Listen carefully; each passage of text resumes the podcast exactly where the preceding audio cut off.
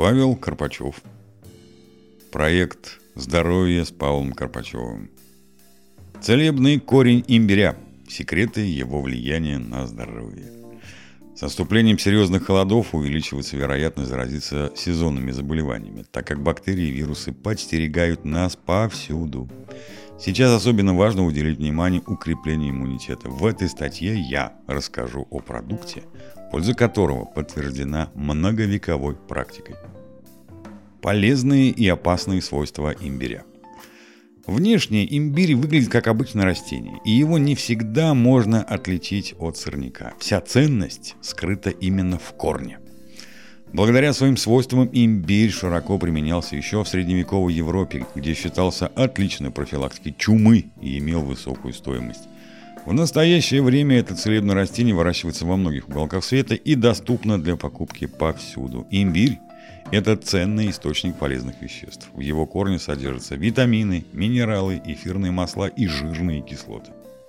Минеральный состав представлен магнием, фосфором, кальцием, железом, цинком, калием, хромом, марганцем и кремнием. Среди витаминов можно выделить А, В1, В2, В3, С, Е и К.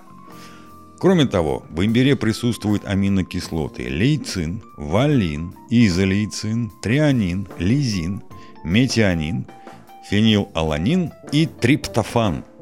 Ввиду такого богатого состава и согревающего эффекта имбирь способен бороться с вирусами. Он оказывает патагонное и отхаркивающее действие. Регулярное употребление имбиря повышает физическую активность. Кто должен воздерживаться от употребления имбиря? С особой осторожностью имбирь следует употреблять людям, имеющим заболевания желудка-кишечника, в частности язвы. Обратите внимание, растение способно вызвать раздражение слизистой оболочки рта и глотки. Более того, имбирь может снизить уровень сахара в крови, поэтому людям, страдающим диабетом, следует быть внимательными при его употреблении. Несколько популярных мифов об имбире.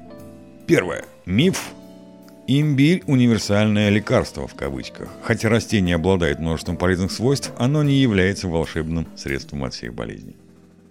Второй миф. От имбиря худеют. Корень может незначительно ускорить метаболизм, но этот эффект не является существенным для сжигания жира. Третий миф. Имбирь безвреден, и его можно есть в любых количествах. В действительности употребление больших доз имбиря может вызвать негативные побочные эффекты, включая раздражение желудка. Четвертый миф. Имбирь не имеет противопоказаний. На самом деле, людям с некоторыми заболеваниями, такими как язва желудка, гастрит и диабет, также тем, кто принимает определенные препараты, следует воздерживаться от употребления имбиря или есть его с большой осторожностью. Пятый миф – Сырой имбирь более полезен, чем обработанный. По правде говоря, оба варианта имеют свои плюсы и минусы, и каждый может быть полезен в зависимости от конкретной ситуации. В каком виде лучше всего есть имбирь? Имбирный корень ценен для здоровья в разных формах. Сушеный, свежий, вареный и даже маринованный. Некоторые люди предпочитают добавлять свежий имбирь в салаты или соки, в то время как другие используют его в качестве приправы для блюд, кладут в чай или коктейли – Вареный или маринованный имбирь можно добавлять в суши или салаты. Все зависит от индивидуальных предпочтений. Статья написана в ознакомительных целях и не может быть использована для диагностики и лечения здоровья. Всегда консультируйтесь с врачом. Желаю вам здоровья и добра. С уважением, Павел Кропачев.